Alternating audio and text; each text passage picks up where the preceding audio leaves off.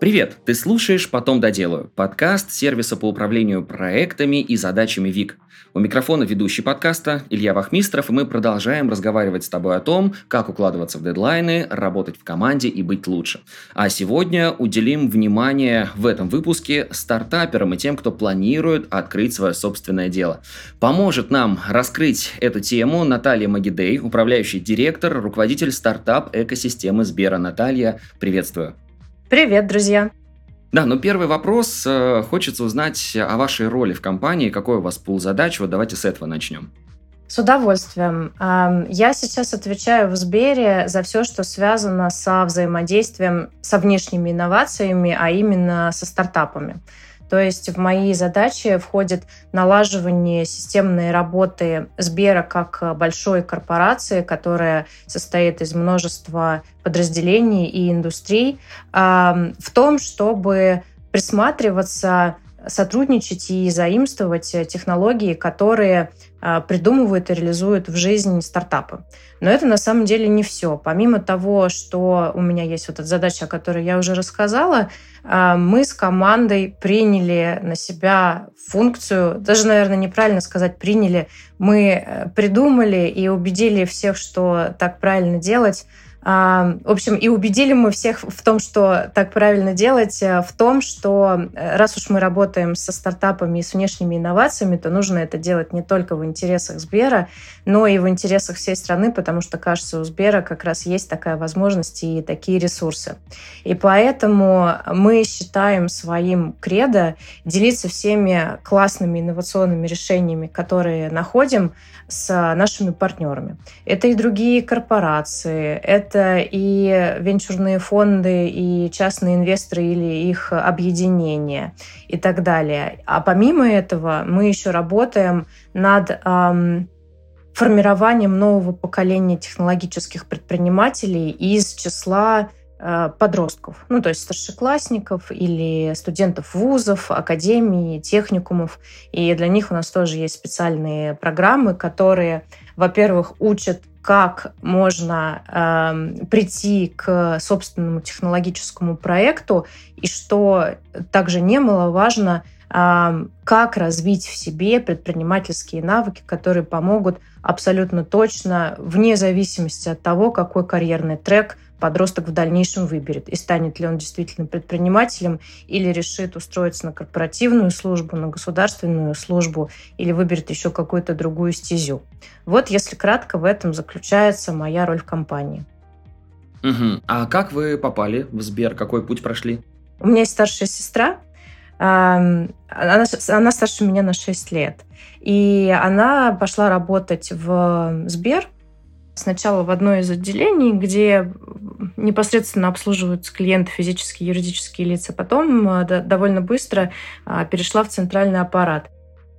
Помню свои ощущения, как будучи студенткой, я приезжала к ней, тогда центральный офис э, Сбербанка располагался на улице Вавилова, и там был совершенно потрясающий мраморный холл, мне кажется, метров, наверное, 10 э, высотой.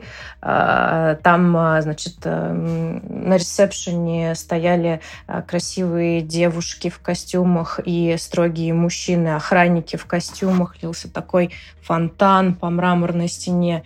Я на это все смотрела, а я приезжала к сестре, чтобы чтобы попросить ее распечатать э, там какую-нибудь курсовую работу или доклад для института, потому что у нас у самих не было принтеров, и я, значит, клянчила у нее, чтобы она мне на работе распечатала. И я вот, значит, сидела рядом с ресепшеном э, с э, заветной дискеткой в руке, с которой мне сестра бы распечатала, значит, курсовую, смотрела на все это великолепие, на то, как она выходит из лифтов Сбера и думала, когда-нибудь я тоже хочу здесь работать. И, собственно, моя мечта вот превратилась в жизнь на четвертом курсе вуза, а я обучалась в Российской экономической академии тогда имени Плеханова, я параллельно устроилась на работу в Сбере, тоже вот в самое обыкновенное отделение. Это было на улице Расплетина, дом 10, как сейчас помню. И вот так вот постепенно, постепенно так складывалась жизнь и карьера, что я начала осваивать новые области, двигаться по карьерной лестнице, и через несколько лет, вот после начала работы в Сбере, тоже оказалась в центральном аппарате. Мечта моя сбылась. Проходила я теперь уже сама каждое утро мимо этих э, мраморных фонтанов красивых. Была невозможно горда собой. Ну и, в общем, так у меня случился роман на всю жизнь со Сбером. Слушайте, круто, да. История, я думаю, что ну, не похожая на многих ваших коллег, да. Тут прям вот действительно с самого-самого раннего э, времени вы вот так вот начали вливаться в эту экосистему. Но вы вот э, в процессе вашего рассказа говорили про тех школьников и студентов, которые при помощи Сбера, в том числе, да, вот в направлении технологического предпринимательства постепенно входят. А как вообще выглядит вот эта самая, самая стартап-экосистема Сбера? То есть, что это такое? Как, как это вообще можно представить? Ну а вот давайте разберем, что такое стартап-экосистема. А, слово состоит из двух частей. Стартап и экосистема. Начнем, угу. если с, со второго слова. Экосистема. Вот вы, Илья, как себе представляете, что это такое вот из э, биологических даже терминов? Что это, вам кажется? Ну, я так понимаю, что несколько элементов, которые между собой связаны, одно от другого зависит, одно другому помогает, и в итоге вот что-то это образует общее. Но вот хочется понять, какие именно да, отделы, какие именно составные части вот этой экосистемы приводят да, к, к тому, что это таковым можно вообще назвать, что включает в себя. Сейчас, если мы говорим про сегмент стартапов, э, у нас в линейке для них есть ряд программ и инициатив, которые, э, знаете, в зависимости от э, стадии, на которой предприниматель или уже стартап находится, позволяет окрепнуть, встать покрепче на ноги и двинуться на следующую ступень. Ну вот, как я уже говорила, для молодого поколения у нас есть эм, акселераторы для школьников, старшеклассников и акселератор для студентов, аспирантов и научного состава вузов. А, им мы помогаем а, из идей неправильное слово придумать, но создать технологический стартап. У нас есть для стартапов, которые уже встали на ноги и показывают стабильные продажи, акселератор Сбер 500. У нас есть масса активностей, которая связывает э, стартапы друг с дружкой и с инвесторами и корпорациями. Все эти инициативы входят в э, так называемое стартап стартап-сообщество Сбера. В части инвесторов у нас тоже есть несколько инициатив. Ну, например, мы активно сотрудничаем и являемся сооснователями клуба «Синдикат», который объединяет несколько сотен частных инвесторов, то есть бизнес-ангелов. И э, для них мы э, собираем, отбираем, наверное, правильно сказать, э, находим и показываем самые лучшие, на наш взгляд, стартапы, ну, то есть они таким образом попадают на первый э, радар инвесторов, именно на радар наших участников клуба «Синдикат», э, и только потом мы уже показываем всему остальному рынку эти замечательные проекты. Мы сотрудничаем э, в плане бизнес-ангелов э, также со Сколково, и у нас есть замечательная программа, э, когда бизнес-ангел, проинвестировавший в студенческий проект, может получить кэшбэк до 50%, то есть прям до половины а, суммы инвестиций обратно. И э, этот возврат сделает как раз, как раз наш партнер по программе а, фонд Сколково. А, ну а что касается корпораций, мы с ними со всеми тоже ведем очень активное взаимодействие как я в начале интервью говорила, раскрываем все карты для них и также показываем все найденные решения. И, наверное, можно сказать, что а, такой визитной карточкой для э, объединения всех наших э, венчурных игроков в стартап-экосистеме Сбера является наш проект, который называется Сбер Unity. Но тут уже по названию, да, все понятно. Unity, он объединяет, объединяет участников. Ну вот да, это онлайн-платформа, которую мы также называем еще венчурным хабом, на которой стартапы размещают э, свои решения, то есть, собственно, говорят, что они могут сделать, а корпорации-инвесторы размещают свои потребности, то есть, что они ищут какие решения, какие стартапы они ищут. И вот все три категории участников могут самостоятельно найти друг дружку на платформе, связаться, обсудить сотрудничество. И вот таким образом у нас э, за квартал порядка 10 только вот публичных сделок происходит. Почему публичных? Потому что есть еще огромная часть э, сделок, которые заключаются под NDA, э, и, соответственно, о них знают только стороны этой сделки. А, слушайте, ну действительно, тут такое большое количество различных платформ. Тут и стартап-сообщества, и клубы, и акселераторы, и вот, возможно, для тех людей, которые, ну, во-первых, в юном возрасте в большинстве своем находятся, во-вторых, думают только-только запустить свой стартап, возможно, у них возникает вопрос, а с чего вообще начать? Вот куда им отправиться для того, чтобы получить какую-то помощь, поддержку, информацию? Вот, вот какой первый шаг сделать? Угу. Самое главное – это делать то, что кому-нибудь нужно. То есть нужно начать с поиска проблемы, которая уже существует в непосредственной близости от вас. Либо с ней сталкиваетесь вы сами, либо кто-то из ваших друзей, клиентов. Потому что самая распространенная ошибка стартапов – это создание продукта, который не решает ничьи проблемы. И стараться искать идею нужно в той сфере, где желательно у вас есть экспертиза. А, плюс не забывайте следить за технологическими и социальными трендами.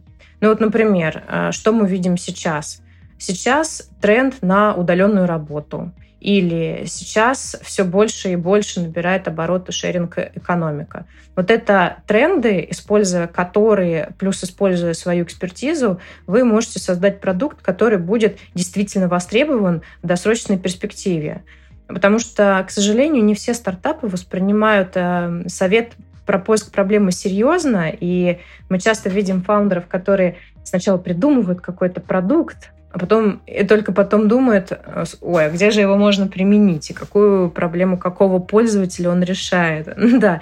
Ну, а от того и статистика, что 95% проектов не доходят даже до стадии первых продаж. То есть у них не получается найти тех, кому действительно нужно то, что они создали. И если продукт такой, то искать а, дальнейшую поддержку, инвестиции и прочее совершенно бесполезно. Поэтому действительно начните с того, чтобы найти поиск проблемы, которая существует и за которую клиенты готовы платить. Да, супер совет. Мне кажется, с одной стороны, что вот если такая проблема будет найдена, а потом и решение будет найдено, вроде как бы и инвестиции должны, да, сами найти себя, потому что продукт нужен. Но не всегда ведь так, да, не всегда инвестиции находятся. Вот куда тогда угу. стартапу идти за первыми инвестициями? А, вы знаете, мне кажется, самый дельный совет это искать первый источник финансирования проекта у так называемых 3F – это Friends, Family и как ни прискорбно, fools. Ну, в хорошем смысле fools. Uh-huh, uh-huh. А, вот семья и друзья — это люди, которые знают вас и которые вам доверяют. Соответственно, э, вам будет проще э, рассказать и убедить их в том, что вы делаете по-настоящему классный продукт, да, они с большей готовностью отдадут вам какие-то первые средства э, для старта этого продукта. А затем следует сфокусироваться на поиске заказчиков и клиентов, на, на мой взгляд, ведь именно они ваша цель. Эм, но вообще то, что всем стартапам обязательно нужно искать инвестиции, это миф. Все стартапы разные, они находятся на разных стадиях развития, и в зависимости от этого им могут требоваться различные инструменты поддержки, не обязательно инвестиция. Вот одним необходима площадка для тестирования продукта, вторым – отраслевая экспертиза, третьим – контакты и правильный нетворк, например. А, и вообще при достаточном наборе клиентов проект вполне может развиваться на свои средства. Вот у нас после первого набора Сбер 500 был э, такой кейс со стартапом Dogzilla. Это стартап, который в виде простого конструктора позволяет обычному пользователю, как мы с вами, которые не обязательно разбираются в юриспруденции, составить э, тот вид документа, который вам нужен. То есть а, вы простым человеческим языком в сервисе значит, вбиваете, что, что бы вы хотели от этого документа, то есть э, какие условия он должен покрывать, и а, стартап это все конфигурирует вот в правильный, составленный юридическим языком документ. Ну так вот, и после акселератора, а, когда стартап получил популярность на российском рынке, к нему стало стучаться очень много клиентов и заключать с ними платные контракты, фаундер Кирилл Буряков сказал, что, слушайте, а я вот сейчас прекрасно существую и развиваюсь на те деньги, которые мне приносят эти контракты я не ищу инвестиций, и я не поднимаю инвестиции. И я это делаю не потому, что у меня плохой продукт, и я не могу их поднять, а потому что какой смысл мне отдавать долю в своем бизнесе за э, инвестиции, если я могу те же самые деньги получить от платных э, контрактов э, и заказчиков.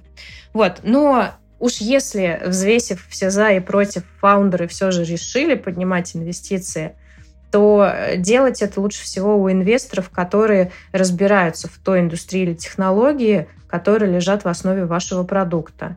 Потому что так помимо просто финансовой поддержки, стартап получит еще и отраслевую или технологическую экспертизу, нужный нетворк и насмотренность, а значит понимание, в какую сторону стартапу стоит двигаться, а в какую точно не стоит.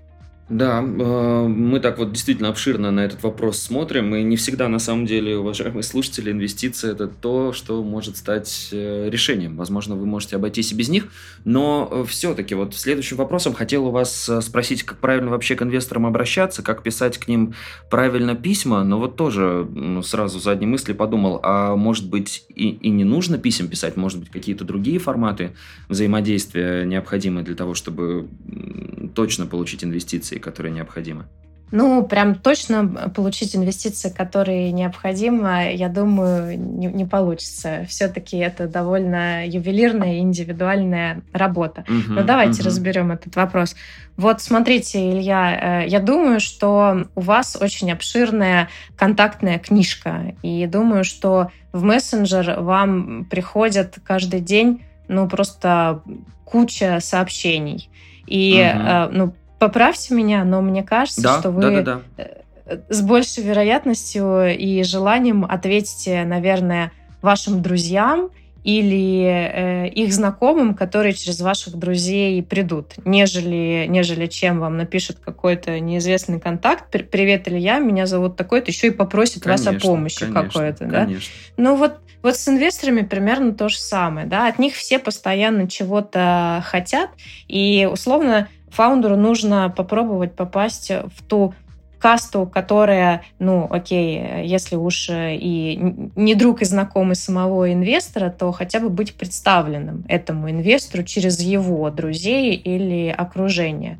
Поэтому э, первый совет – это э, изучите инвестора, его окружение, поймите, какие у вас есть пересечения э, по знакомым и друзьям, и э, попробуйте договориться с этим человеком, чтобы он представил э, вас инвестора и вкратце рассказал, может быть, э, почему вы как фаундер можете быть ему интересны, или решение вашего стартапа может быть интересно инвестору. А, это уже, мне кажется, полдела, это уже а, полпобеды.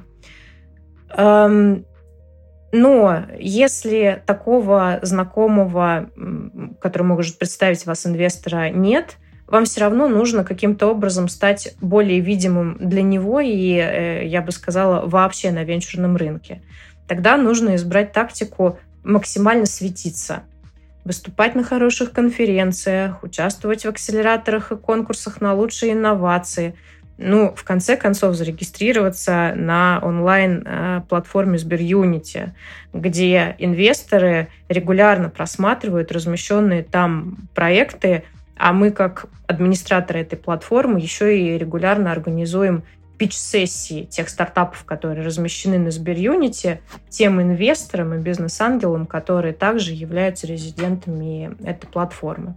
Ну и если мы переходим прямо вот уже к самому имейлу для инвестора, я бы рекомендовала вооружиться следующими советами.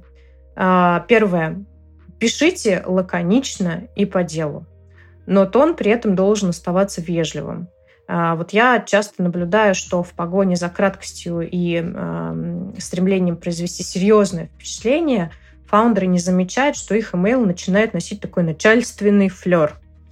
А, второе. Изучите опыт портфель инвестора. Какие стартапы он выбирает и почему. И если ваше решение подходит под эти правила, отлично, не забудьте указать это в тексте. А, третье не жадничайте и потратьте столько времени, сколько нужно на то, чтобы доточить ну, прям до идеала формулировку, что за продукт вы делаете и зачем он нужен.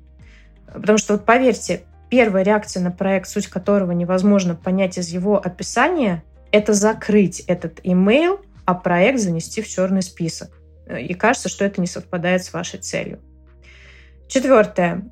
Вот есть определенные лекала того, из каких элементов состоит питчдек стартапа. Пожалуйста, не игнорируйте их.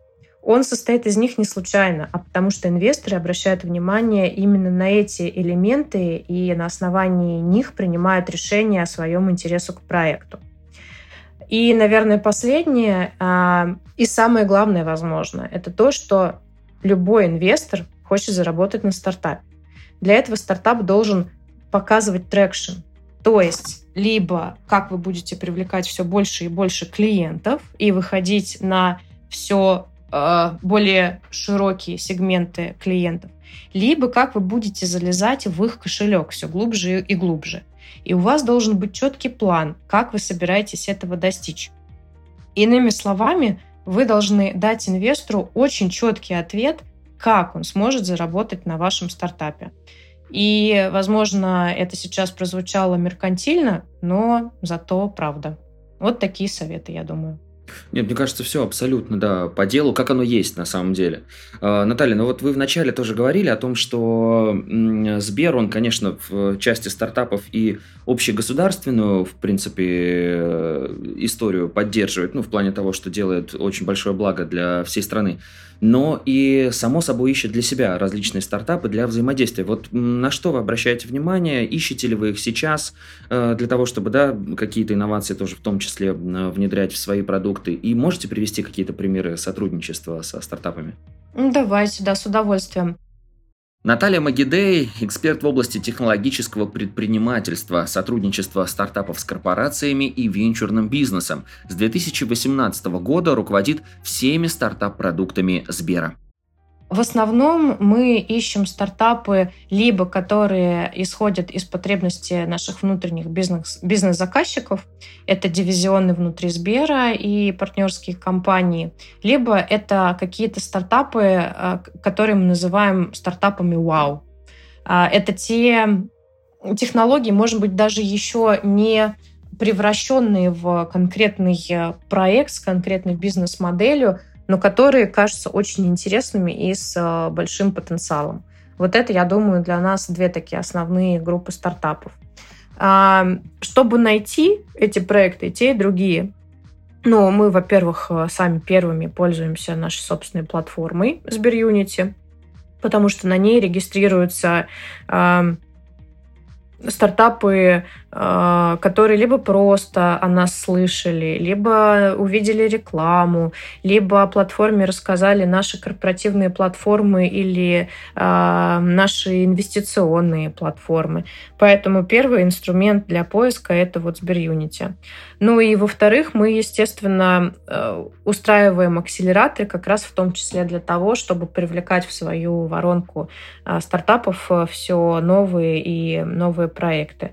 Вот эм, если мы возьмем Сбер 500, к слову, то ежегодно э, на него подается больше, чем пол полторы тысячи стартапов.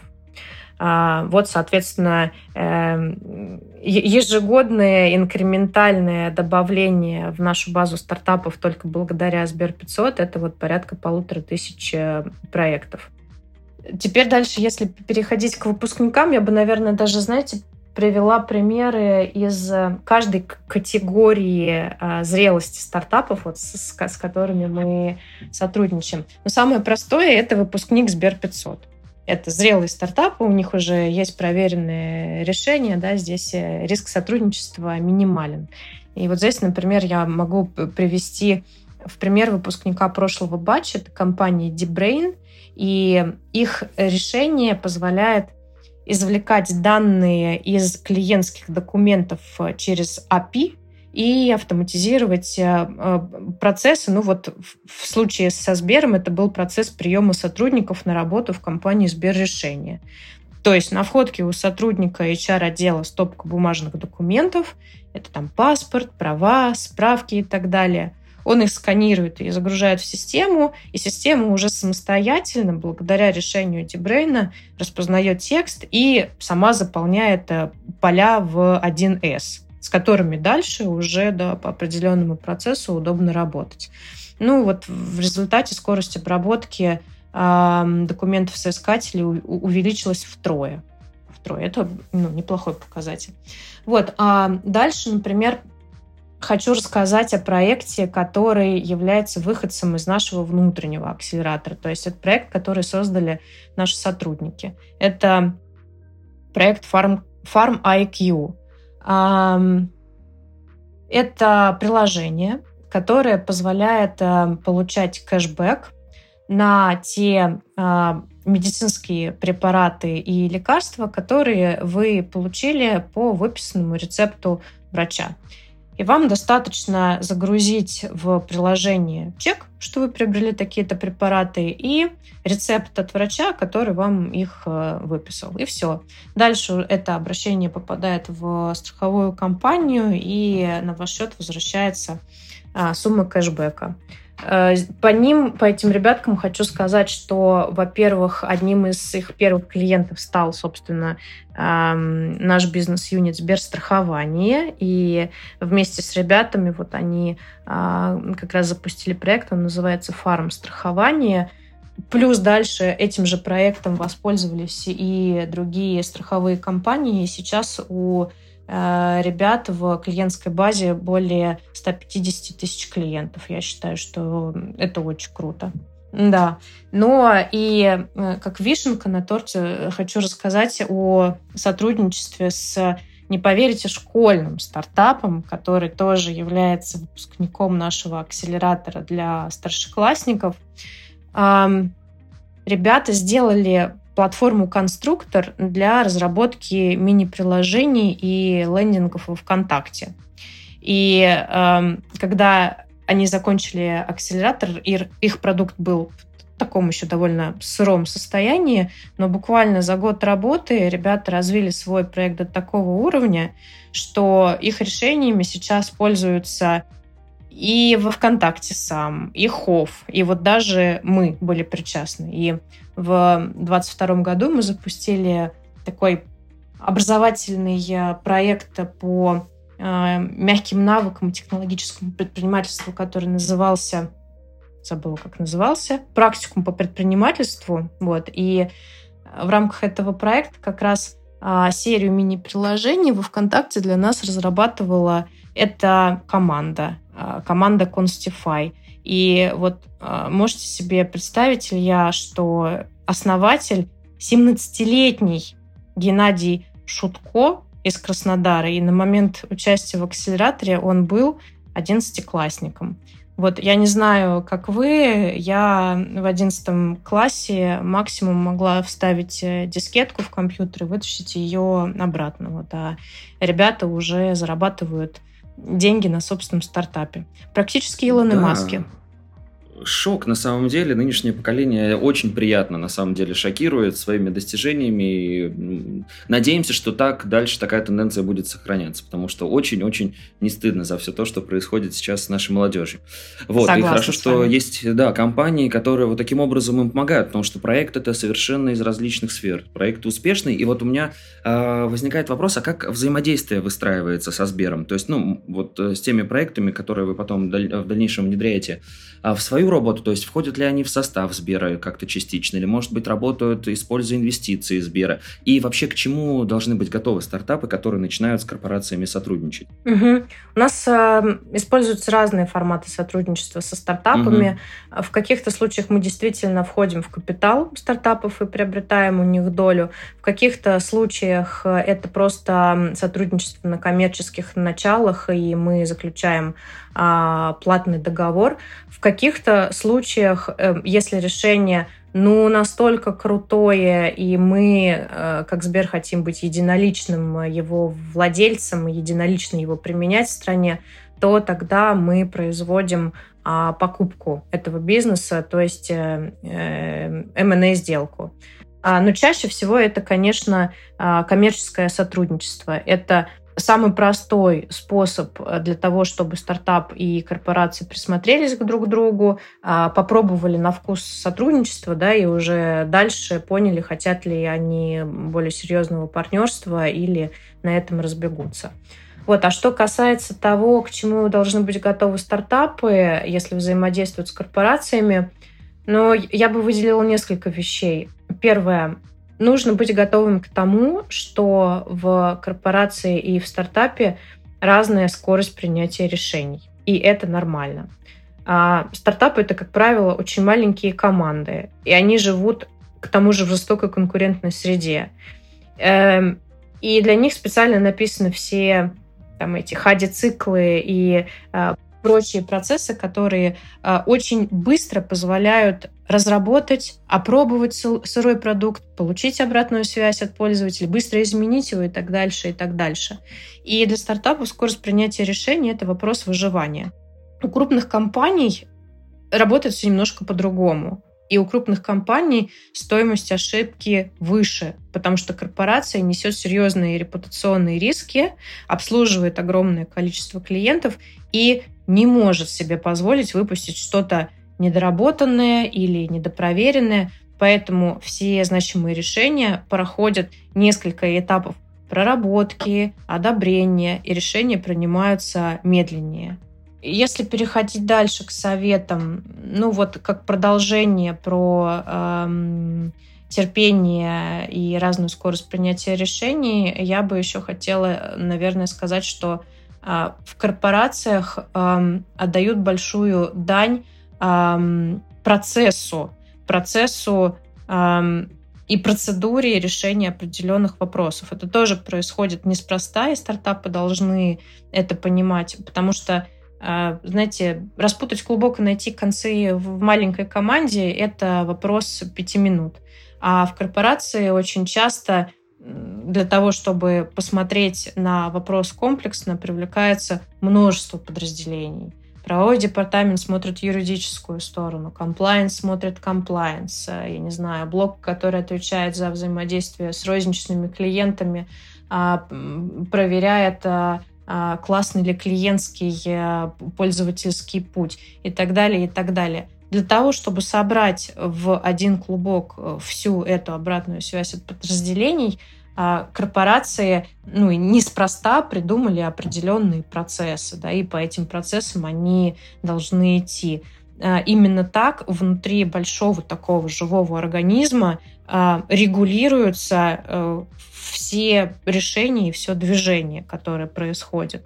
Поэтому стартапу нужно быть готовым к тому, что его, возможно, погоняют по разным инстанциям. Ему придется презентовать свое решение многим а, подразделениям, ответить на вопросы, иногда удобные, иногда не очень удобные о своем продукте и так далее. А, здесь нужно просто понимать, что вот такая данность а, производственного процесса внутри корпорации. И нет эм, желания что-то специально замедлить и усложнить, просто корпорации работают именно так.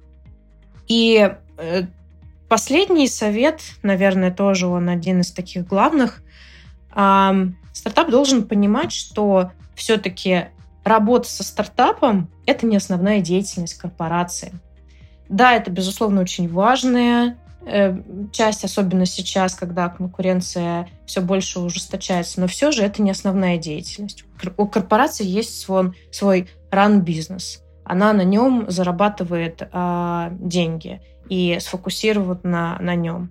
И для того, чтобы представители бизнес-юнитов корпорации включились в инновационный процесс, необходимо проделать и проделывать постоянно большую внутреннюю работу.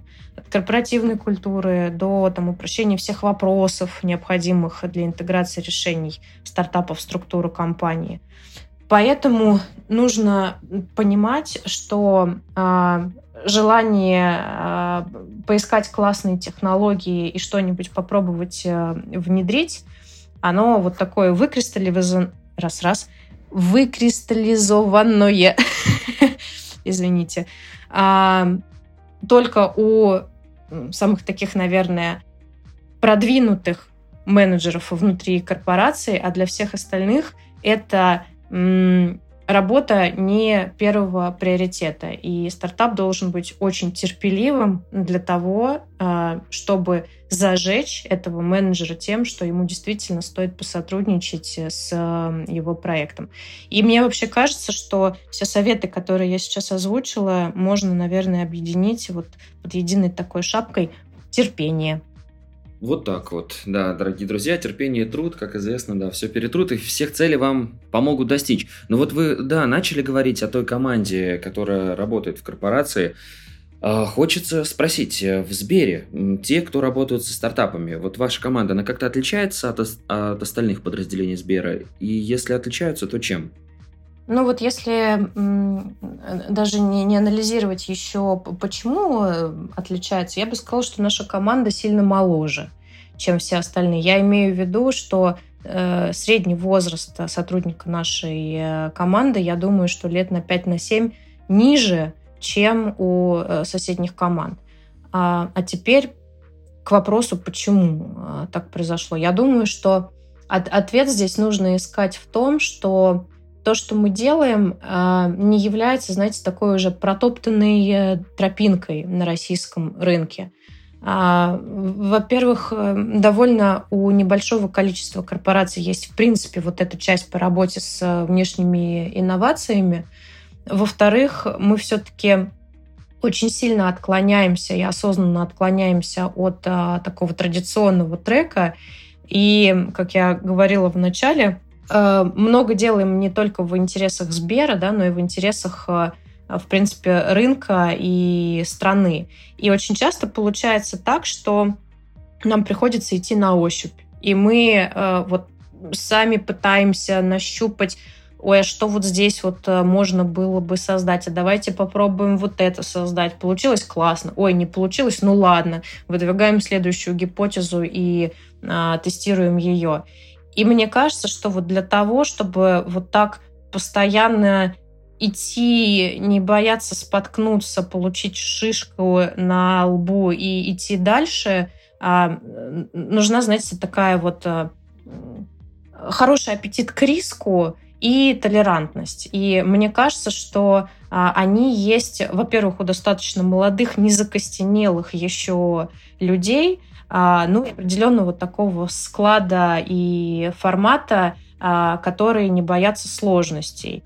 Ну, а вообще сейчас э, происходит э, либо обновление команды, либо, может быть, расширение штата. И вот как вы да, понимаете, как вообще ищете специалистов? То есть они сами к вам приходят, либо вы тоже, может быть, стараетесь найти подходящих людей для вашей команды? Вот каким образом анбординг происходит?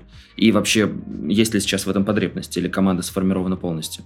Э, я хочу сказать, что те команды, в которых не происходит обновление, наверное, работают не на пределе своих э, возможностей, потому что это стандартные процессы, когда эм, ну, человек не может быть постоянно максимально заряжен, да, он э, выдыхается, у него меняются интересы, у него меняются, я не знаю, фокусы. Сегодня ты занимаешься своей любимой работой, завтра у тебя родился ребенок, у тебя э, случился в любом случае перефокус, да, жизненные ситуации совершенно разные. И поэтому это абсолютно нормально, когда а, в команде держится, ну, хотя бы там на 10% уровень а, текучести. Он у нас, безусловно, тоже есть. Этот уровень текучести я не проверяла, но мне кажется, он пониже, чем 10%. Но э, вы знаете, вот когда мы прощаемся с а, человеком, который решил покинуть нашу команду. Вот я еще ни разу не смогла там по прошествии какого-то времени, пообщавшись с этим человеком, уже сказать, что эх, блин, все-таки жалко, что ты ушел, да? Вот каждый раз это происходит в тот момент, когда это оптимальные условия для того, чтобы и человек э, перешел на новую ступень своей жизни, своего развития, да, и команда бы наполнилась э, новой кровью. Поэтому э, со многими ребятами, которые уходят из нашей команды, мы продолжаем оставаться в шикарных отношениях, поддерживаем связь, но просто им сейчас лучше в другом месте, а нашей команде э, лучше в другом составе. Вот так. И э, мне кажется, что набор кадров у нас происходит э, постоянно, знаете, либо в таком в очень активном режиме, либо в режиме пассивном. Под пассивным я подразумеваю то, когда ты общаясь там с новыми знакомствами, с новыми знакомыми из венчурной сферы, там, обретая новых партнеров в ней, параллельно присматриваешься к ним, что хм, а он мог бы классно вписаться в мою команду и закрыть вот такое-то направление. Ты такое его, значит, э, на карандаш условно взял, и раз и через какое-то время может случиться ситуация, когда тебе действительно появ... Ну, потребуется его экспертиза, и ты уже приходишь к этому человеку, делаешь ему предложение, от которого он не может отказаться, и все, вы работаете в одной связке. Отлично. А вот, да, вот хочется тоже узнать, было ли такое, что человек знакомился с вами как стартапер, да, где-то вот на одной из платформ Сбера, а потом вот раз и стал частью команды? Ну вот конкретно нашей команды стартапа экосистемы человек не становился частью, но, но такой случай был. И выпускник э, нашего студенческого акселератора, очень талантливый а, парень, его зовут эм, Ярослав Беспалов. Да, Ярослав Беспалов, он выпускник э, студенческого акселератора 2021 года. Он в итоге занял должность э, CTO в одном из подразделений Сбера, который называется Сбермед AI. То есть они занимаются развитием технологий искусственного интеллекта в медицинской сфере. Наталья, а есть ли какие-то секретные способы, с помощью которых вы понимаете, что вот этот специалист точно должен попасть в команду? И вообще, как нанимаете идеальных сотрудников? Классно, если бы был способ э, нанимать идеальных сотрудников. Э, очень жаль, что его до сих пор еще не придумали. Когда придумают, я, пожалуй, буду одним из early adopters и прям на себе его опробую. Вот. Но пока, к сожалению, нет. Э, нет у меня такого инструмента для набора идеальных сотрудников. Но для меня очень большое значение имеет интервью. И э, я обычно прошу устраивать такие несколько ступенчатые интервью, и по поводу ну, своих прямых подчиненных, э, понятно, первым делом, но даже по поводу ребят, э, которые будут э, работать через там, один или два уровня от меня, я все время предлагаю такую схему, знаете, чтобы проводить человека через несколько интервью, потому что на каждом он э, раскрывается по-своему. И очень часто у нас бывали ситуации, когда э, вроде бы на уровне дискуссии со своим непосредственным руководителем человек раскрывается одним образом, а потом, переходя на э, уровень диалога, ну, там, с куратором, да, руководителем руководителя, э, раскрывается совсем по-другому и на 180 градусов меняет представление о себе. Вот. А вообще я обращаю внимание на несколько моментов в интервью. А, во-первых, это что человек считает важным рассказать о себе в самом начале. Ну, знаете, когда обычно происходит самопрезентация. И как он это делает. Если он слишком уходит в детали, значит, скорее всего, в работе он тоже не будет видеть всю полную картинку, а будет э, идти сильно вглубь. Если наоборот он идет по верхам, значит, скорее всего, и глубина его проработки а, на основном рабочем месте тоже а, будет недостаточной. А, дальше для меня важно, нахваливает ли он себя, приписывает ли какие-то заслуги команды. Ну, потому что очень часто из строчек в резюме становится понятно, что какая-то там особо крупная победа, особо крупное достижение, большой кусок работы – а, был выполнен ну, точно вот в команде. Ну, иногда э, двумя руками что-то сделать ну, просто невозможно. А, но часто люди приписывают лично себе эти заслуги.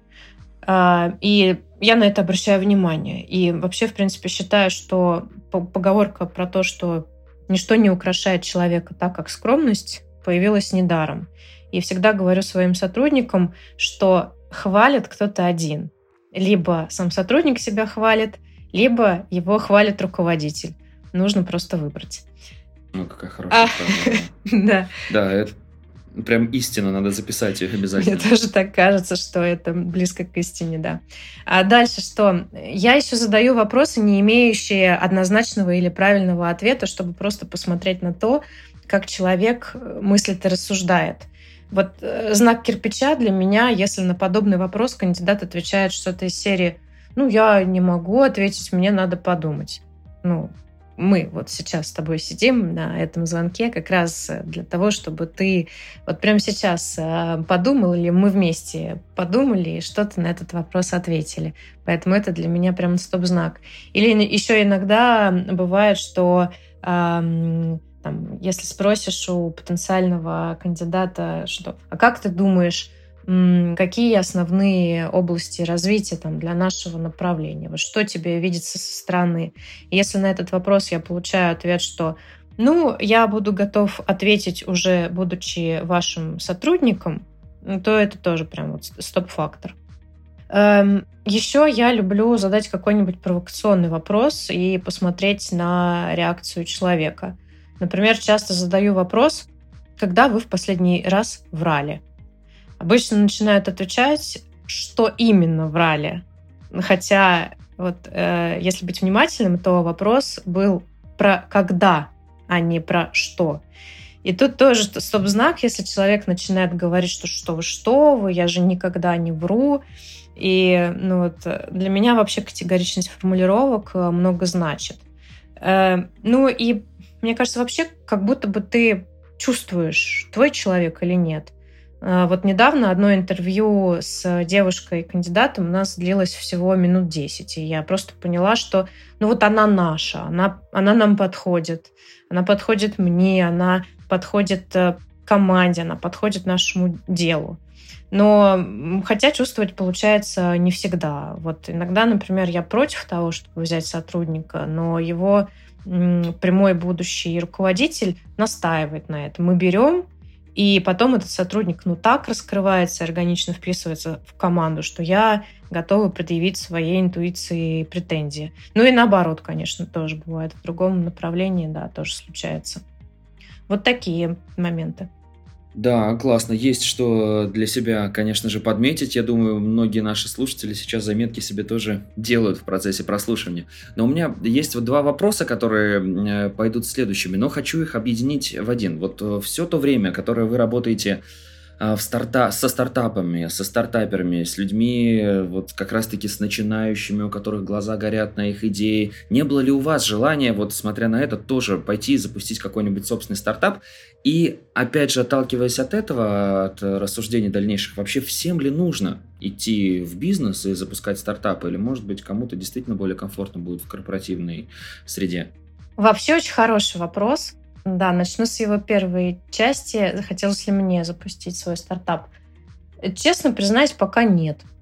И вообще я заметила, что траектория превращения фаундера стартапа в корпоративного менеджера или наоборот, обычно следующее. Вот первое это когда фаундер основывает несколько стартапов, где-то терпит неудачу, ну и в какой-то момент один или несколько из этих проектов становятся успешными, и э, фаундер становится серийным предпринимателем.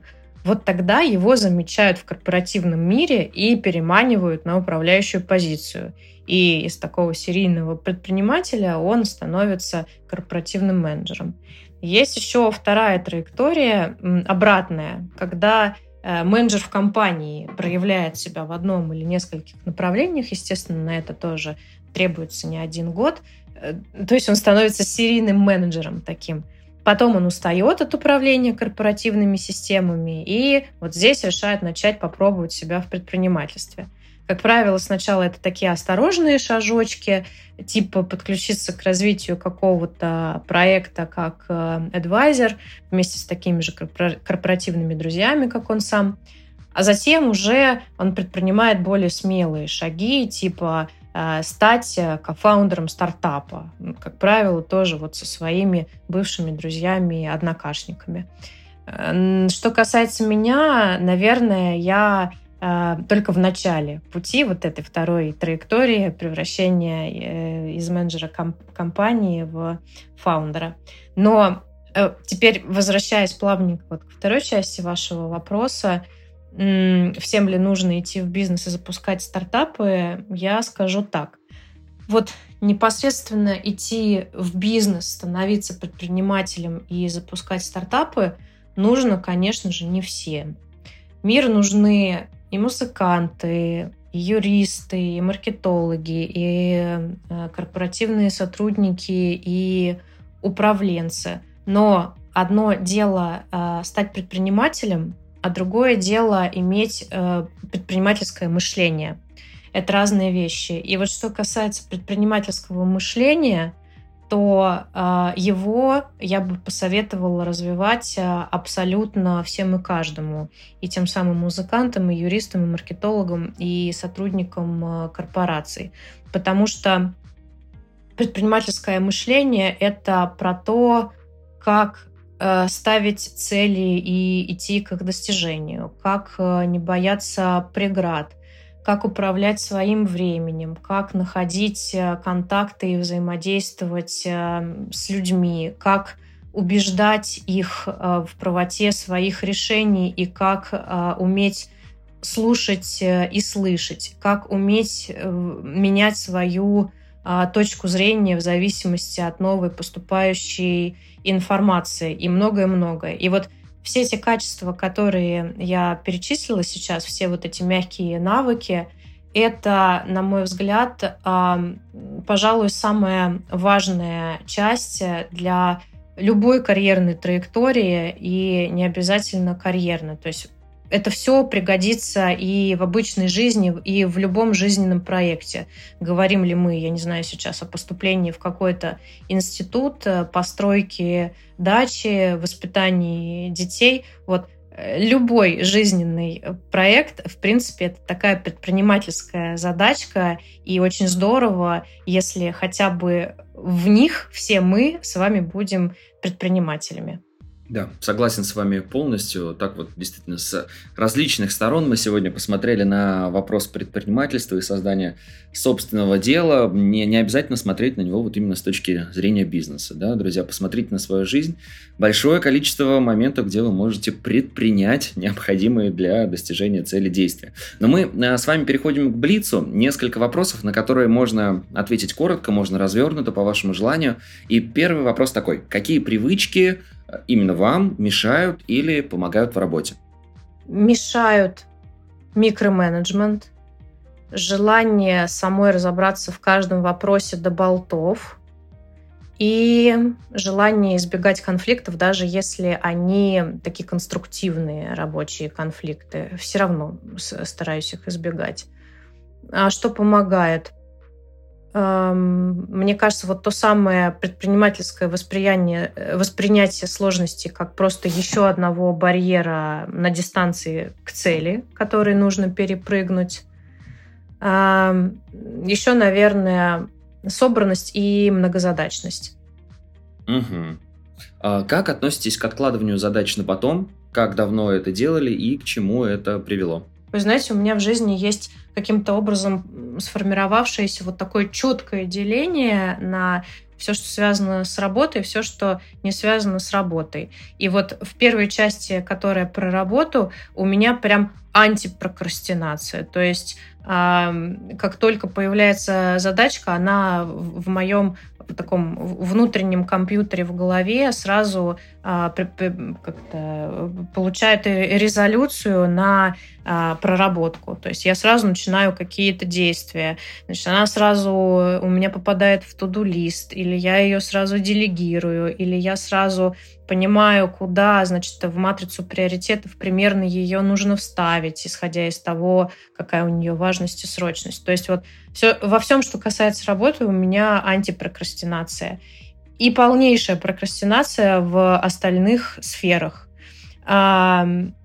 Я даже вот на выходных, когда работы меньше или случается так, что ее нет, а, знаете, все равно стараюсь использовать вот какие-то такие рабочие подходы, чтобы заставить себя меньше прокрастинировать. То есть там у меня, не знаю, все, что я хотела сделать, даже отдохнуть, у меня как задача заносится в такой внутренний туду-лист, ему, значит, ставятся приоритеты, и вот тогда я уже понимаю, что, ага, вот сейчас время отдохнуть с чистой совестью, вот по плану, э, через туду-лист, все нормально. Вот так у меня почему-то э, работает голова.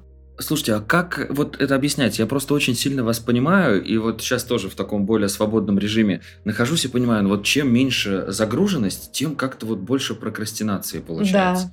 И не могу понять, почему так. Да, вот, вот вы никак это не объясняли, почему ну, вот, ну мне происходит. кажется, это вопрос вот про э, концентрированность и собранность. То есть, когда у тебя очень много задач в бэклоге, э, у угу. тебя отсутствует э, э, время для того, чтобы подумать, ты вообще хочешь этой задачей заниматься или не хочешь. У тебя распланировано все так, что ага, вот это сделал, побежал к следующему, дальше третье, пятое, десятое. Когда же такого напряженного графика и такой высокой скорости нет, а, случаются вот эти вот паузы, в которые мозг начинает э, вредничать, такой типа, ага, а давай-ка порассуждаем, мы хотим с тобой вообще сейчас смотреть этот фильм или не, не хотим? Может быть, мы залипнем с тобой в компьютерную игру, тоже неохота. А может быть, мы, может быть, мы вообще подумаем о том, что э, жизнь несправедлива и подепрессируем. Ну и да-да-да. И вот чтобы этого не происходило, мне кажется, нужно держать мозг в тонусе. Но, правда, иногда все-таки его нужно перезагружать и желательно тотально. Вот это те самые там отпуска или какие-нибудь эм, как это называется, ретриты с, с цифровым детоксом, когда ты отключаешься вообще от всего, устраиваешь э, встряску мозгу в отсутствии какой-либо там информации, да, общения и э, перерождаешься или как минимум э, получаешь заряд э, на следующую жизнь. Вот так вот, дорогие друзья. Поэтому, если вы сейчас находитесь э, на летнем отдыхе, в отпуске, ну, в общем, депрессируйте на здоровье, не откладывайте на потом. Сейчас можно, да, или фильмы смотреть. Все это нужно, чтобы разгрузиться. А какие навыки считаете нужными для человека, в современном мире для того, чтобы чувствовать себя нужным и востребованным. А я вот у них, о них уже сказала. Мне кажется, это те самые э, мягкие навыки, без которых угу, о- очень сложно чувствовать себя полноценной частью социума.